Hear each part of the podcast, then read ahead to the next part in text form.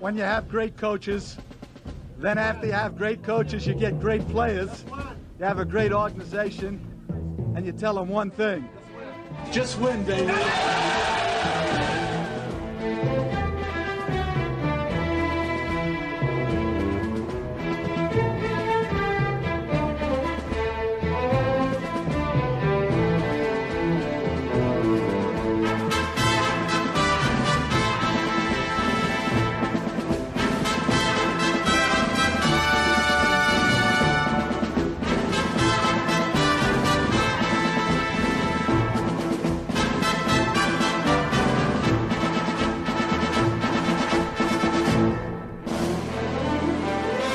Let's go, Raider Nation, and welcome to Just Pod Baby with your host, Evan Grote, your home for Raiders news, notes, and information.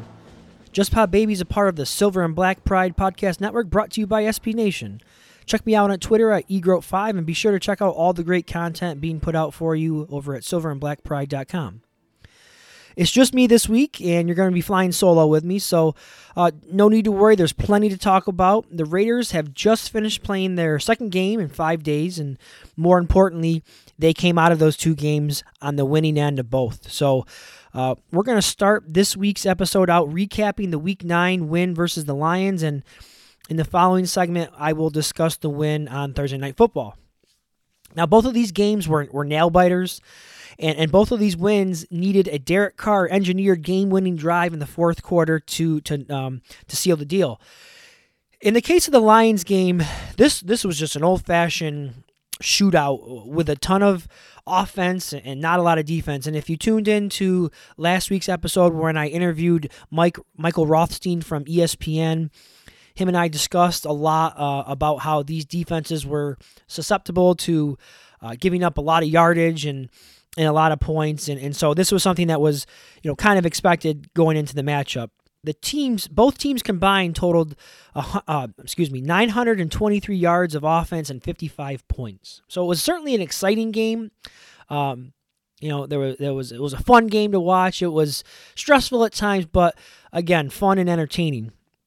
The, the Raiders rookie class took center stage on this one. All four of the Raiders touchdowns were scored by rookies, including two rushing touchdowns from Josh Jacobs and a receiving touchdown from Foster Moreau and Hunter Renfrow. On defense, Trayvon Mullen made his first start, and you know he had some good moments. He had some not so good moments as well, but um, you know he, he did flash a bit in his first start. So um, you know you got to get you got to be patient with him. He hasn't been getting as as many reps as some of the other rookies. So I think in time he'll he'll he'll come around. I think he's um, you know I think you've seen that he does have have some of that um, qualities you're looking for in a in a star cornerback. Maxx Crosby continues to get better and better each week, and even Clelin Ferrell showed some signs that you know maybe he's starting to turn the corner a little bit. So. Um, great to see so many of the contributions coming from some of the younger players on the roster. Josh Jacobs finished the game with 120 yards and, and two touchdowns. And, you know, what else can you say about this kid? He's an absolute stud. Uh, he's a total package. And, and I think that something that is not being talked about enough right now. We you know we hear all about his ability to to you know make defenders miss and um, the the the, the uh, anger that he runs with and, and all of those great qualities. But I think the one thing that is really not being um, spoken about enough is his toughness. You know, he, he's showing that he he's um, capable of playing through injury. He he suffered that shoulder injury back in the back against the Bears, and he's just um you know he's continuing to play through it and, and play effectively. So to me, that's a great sign to see from a young player learning how to play injured, especially a guy who probably didn't play injured much in his college career because of, because of the, the, the small workload. So a great sign to see from from him.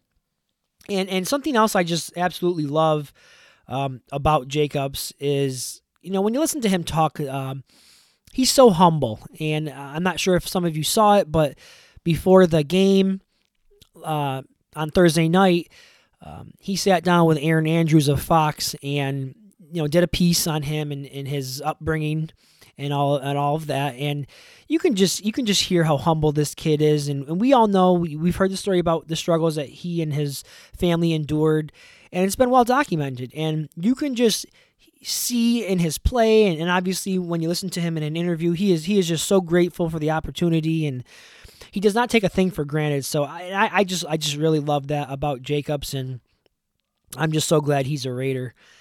Uh, Hunter Renfrow caught the go-ahead score for the Raiders. Um, and I want to talk a little bit about that play for just a second. There was a lot to like about the play. First of all, Derek Carr extending the play with his legs by evading, evading some um, pressure that was coming off the left edge. And this was something that, again, was a big emphasis coming into the season throughout training camp. We've heard Gruden talk a lot about it. Uh, about Derek Carr using some of that athleticism that he that he possesses, and it really came together well on this play. And uh, the second thing you like to see was the rookie Renfrow when the play kind of broke down and, and the scramble drill began. Uh, Renfrow working his way back to the quarterback to make himself available. Something you don't always see from from rookie wide receivers, but uh, to me, Renfrow is is wise beyond his years, and uh, again, just a great sign to see. And of course, the toe touch to get both feet in uh, to get to make the score was uh, it was just a great play. And, and Renfrow did lead the team with four receptions for 54 yards in the game. Now, the last play, or, or player, I should say, that I want to mention from the um, the Week Nine game against the Lions um, is another player that I've been critical of in the past, and that's Karl Joseph. But uh, the play he made to end the Lions' chances of tying the game was unbelievable. And, and, frankly, those are the types of plays that we have just not seen uh, Joseph make in the past. I think. I think that Karl Joseph can be an effective player when he is used in a certain way, and I just, for me, from what from what I have seen from from Joseph, when he's used in coverage, that's when he, you know, has issues and that's when he struggles. His size is often the issue. He's he's an undersized corner or excuse me, safety. And that's often taken advantage of when, when teams try to match him up with a uh, bigger, stronger, more physical tight end. And that's exactly what the Lions were looking to do on that particular play. The Lions were trying to get the ball to their six foot seven tight end, but uh, Joseph just would not be denied on that play. I heard him speaking a little bit about that play uh, after the game, and and he he said he knew that.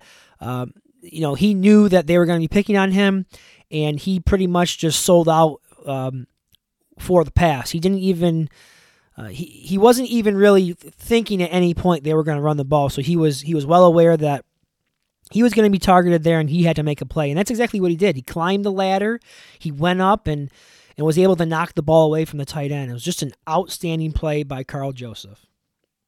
Now, there was some some bad news or negative news that came from the game, and and that was uh, Arden Key injuring his foot. There was some speculation after the game that he did in fact suffer a broken foot, and that was later confirmed uh, the next day.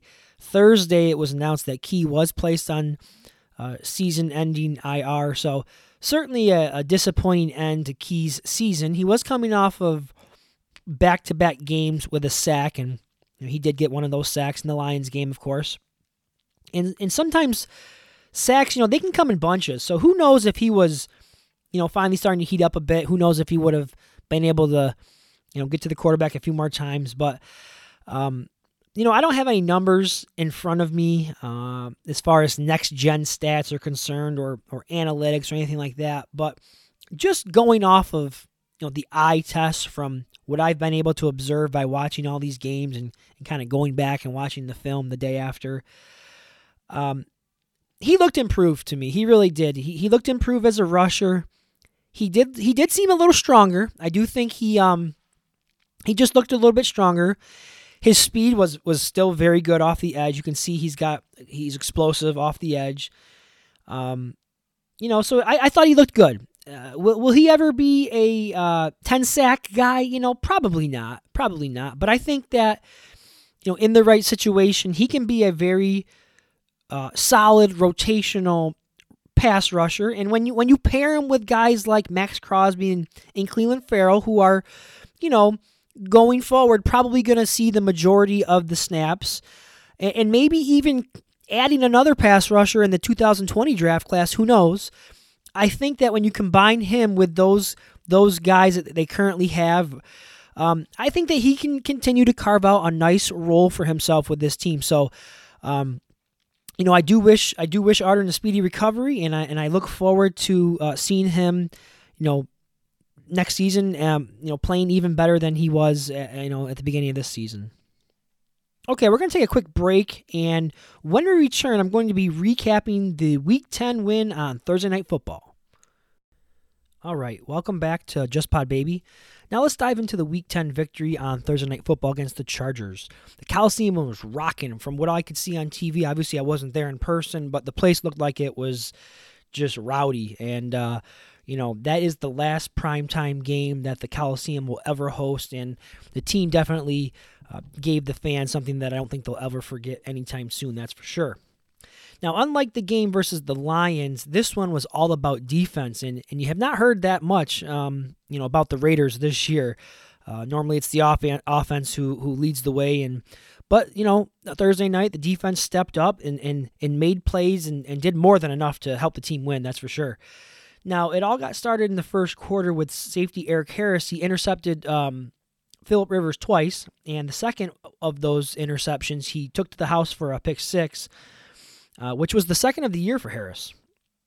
Uh, the Raiders got off to a, a quick 10 0 lead, but the Chargers did battle back and you know, eventually took a, a 14 to 10 lead uh, later in the second quarter. Um, a critical part of the game, in my opinion, came uh, just before halftime when the Raiders were able to get a quick score after a 10 play drive that ended with a yet another rookie, you know, making a making a play. This time it was the fullback Alec Ingold scoring his first career touchdown on one of Gruden's favorites, Spider 2Y Banana. Um, I think this was a critical uh, point in the game for the Raiders because they were able to um, take the lead 17-14 and they were getting the ball to start the second half. So I think it's always a good uh, you see this a lot with, with good teams. They're able to score right before half and then put another score on the board um, when they go out there to take the ball for the second half. But like I said, this was uh, the story of this game was on the defensive side of the ball for the Raiders. So I do want to talk a little bit more about that. The Raiders forced three uh, Philip Rivers interceptions in the game and recorded five quarterback sacks, and I think that's that might be the most that they've had in the game this season. I'm not sure. I'd have to double check, but I do think that is the most. Um, and they were led by rookie Clelin Ferrell, who I talked about earlier w- w- was beginning to show some signs of um, you know finally putting it together against the Lions, and and he he had that breakout game this week with eight tackles and two and a half sacks. Now. Uh, I saw a tweet put out by uh, Paul Gutierrez, who covers the Raiders for ESPN. I'm sure many of you follow him. So I'm sure many of you saw the tweet, but Ferrell is one of only four rookies to ever have recorded an eight tackle, two and a half sack game. So, you know, that's a good that's uh, you know a good sign, a historical game for for Ferrell. Now I did hear some people.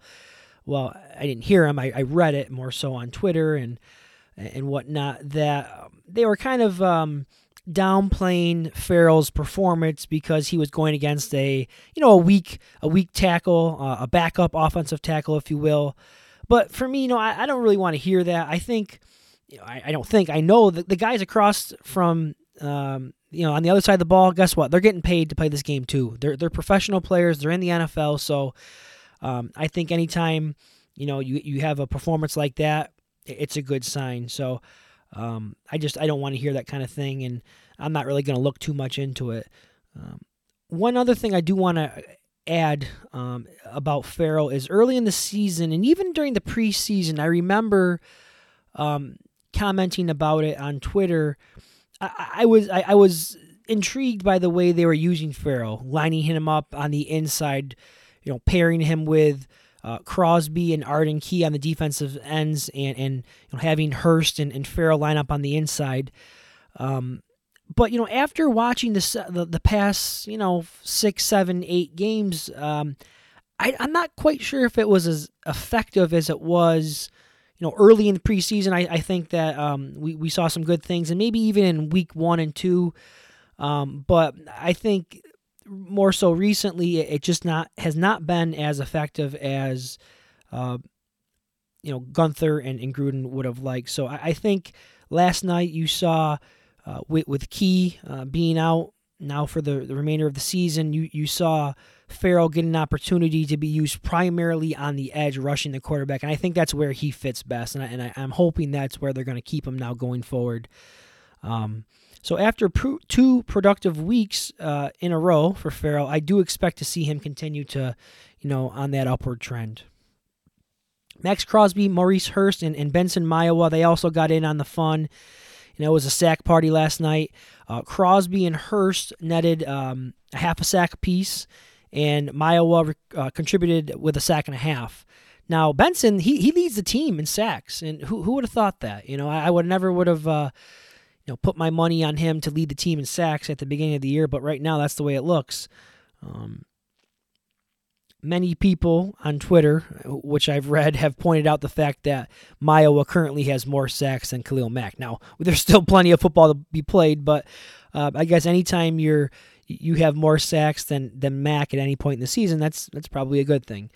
Um, Maxx Crosby, man, that kid is just he's getting better and better. Uh, we talked about it in in the Lions game, and he's just he's um kind of he's really transformed himself into an every down player now. I mean, going into the season, we heard about how he needed to add strength and and some weight and you know needed to improve against the run. And we heard all about his high motor and how he would was going to be used more so as a primary primarily as a third down rusher. But uh, he has exceeded expectations and and just been um, one of the best picks uh, with the exception of uh, Josh Jacobs probably the, the next best pick in the draft uh, that that 2019 draft class so just really um, can't say enough about about Crosby. He led the team with 10 quarterback pressures, and um, he was the person who applied the pressure on Philip Rivers when he threw that last interception. And he just, you know, he, he's turned into a bit of a game wrecker. He's he's he's becoming a player that offensive coordinators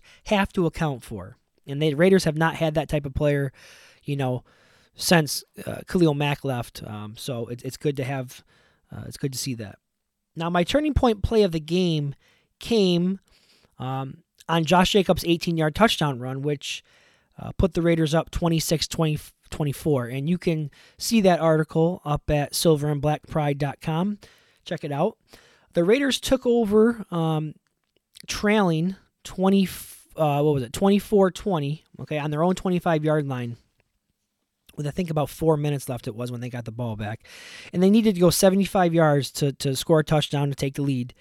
Uh, they could not settle for a field goal at that point in time. Derek Carr, on that final drive, he was excellent. And um, he completed five of seven passes for 53 yards. I believe two of those passes went to Renfrow and three went to Richard. Um, and you can really see that he's starting to develop a, a, comfort level with, with Renfrow, you know, more and more as the season goes on. Uh, on third and one from the Chargers 18, the Raiders um, went with a 22 personnel, two tight end, two running backs, and the Chargers countered that by stacking the box. So they were definitely expecting run, and that's exactly what the Raiders did. And it was just some smash mouth football right up the middle. Um, Rodney Hudson, if you go back and watch the play, Rodney Hudson and Alec Ingold, they both uh, made key blocks on that play that, that sprung Jacobs on the on the run, and you know Jacobs easily took care of the rest on his own. He broke through the line you know, got to the second level. The safety came up. He broke an arm tackle, and it was daylight for Jacobs. So, um, you know, Jacobs had one of his more quiet games. It was a tough game for him. 17, uh, excuse me, 18 carries for 71 yards uh, with a touchdown. And, you know, at the end of the day, the stat line looks okay. Um, but the Chargers clearly were not going to let him wreck the game. He really, really had to work for all of those 71 yards. Um, so, um, now going back to the defense, uh, after the Raiders scored that final touchdown and they went ahead 26-24, Daniel Carlson mix, missed the extra point, which really made things uh, more interesting than than Raider fans would have liked. But needing to stop on the defense of end, um, they delivered. In fact, they did not allow a single completion on the Chargers' final drive. Philip Rivers was 0 for 7. And again, as it was last week. It was Karl Joseph who came up with the the big play to seal the win. Uh, this week for the Raiders when he uh, intercepted Rivers. It was his third interception on the day, and you know again, Carl Karl Joseph, Joseph making a big play. So good to see. Now there are two uh, there are two things that I, I do want to mention that I was disappointed with. Uh, I was very pleased with many things in the game, but there were two things that I do want to comment on that I, I felt like uh, could have been better, and that was the run defense and and some of Gruden's play calling. Now I'm going to start with the run defense. Um, they gave up 146 yards on the ground, and that that's that's a lot. Um, and I, I, you know, going into the game, I totally thought it was going to be the opposite. I thought the Chargers were just going to pass, pass, pass, um, you know, attack those linebackers with with Ekeler, but that's in in in Hunter Henry, and and that's you know kind of what they did. They both scored touchdowns, but um, I just thought they would have uh, throwing the ball a little bit more. Um, now, the run defense has been a major strength of this team, and um, luckily that the pass rush yesterday was so strong um, that they were able to kind of you know slow down that that Chargers passing game. But um, I guess my my biggest fear um, is that I just hope this isn't becoming a trend. Um, unless that pass defense is going to drastically improve, which is currently ranked near the bottom the Raiders really cannot afford to see that run defense falter right now. So, um, something to keep an eye on. Now, as far as Gruden's play calling last night, I, I just felt that he was a little bit too conservative at times. I just felt that the plan was a little vanilla. And um, I'm sure that had a lot to do with being on the short week, not having the normal amount of time to prepare your game plan. But I just thought there were times when maybe you know he could have he could have been maybe a little bit more aggressive.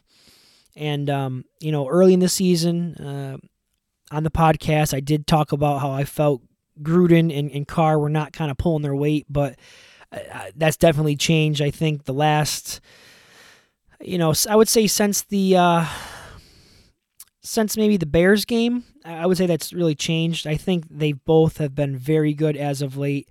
I think Gruden has done a great job coming up with some creative plays and some of his designs. And so, uh, you know, so I'm very satisfied with Gruden and, and the way he's, uh, you know, calling games this year.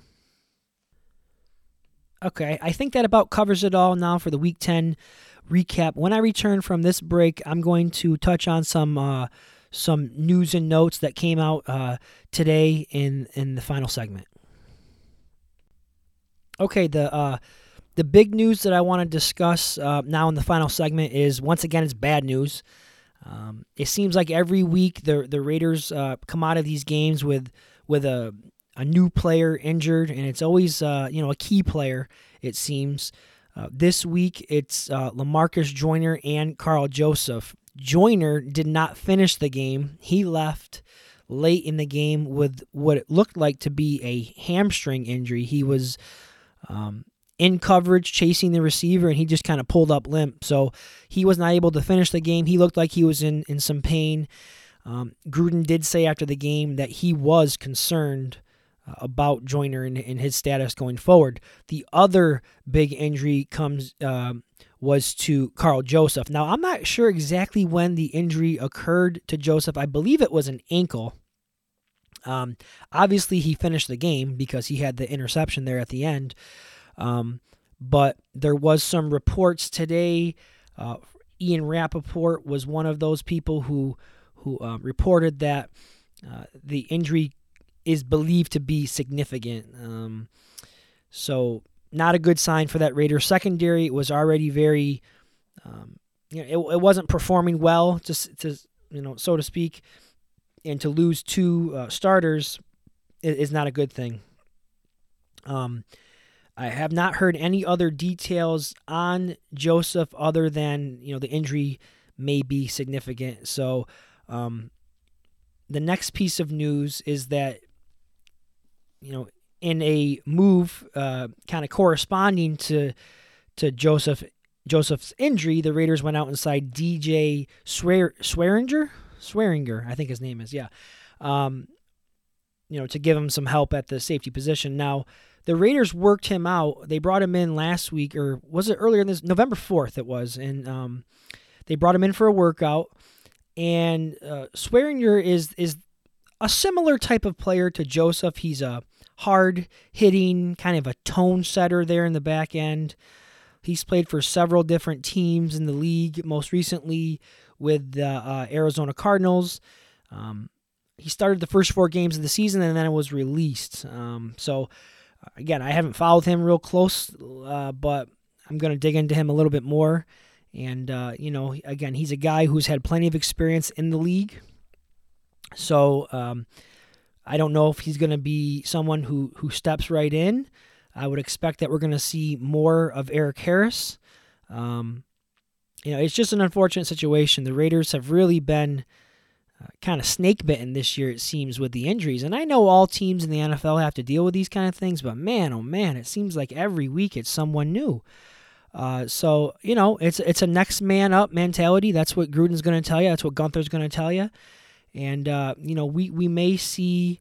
Um, we may see some other guys in there that we haven't seen in a while. Curtis Riley is a name who who might get the first uh, crack at it. He we saw some uh, we saw him playing early in the season, and he was bad. You know, he, he wasn't, he didn't look too good.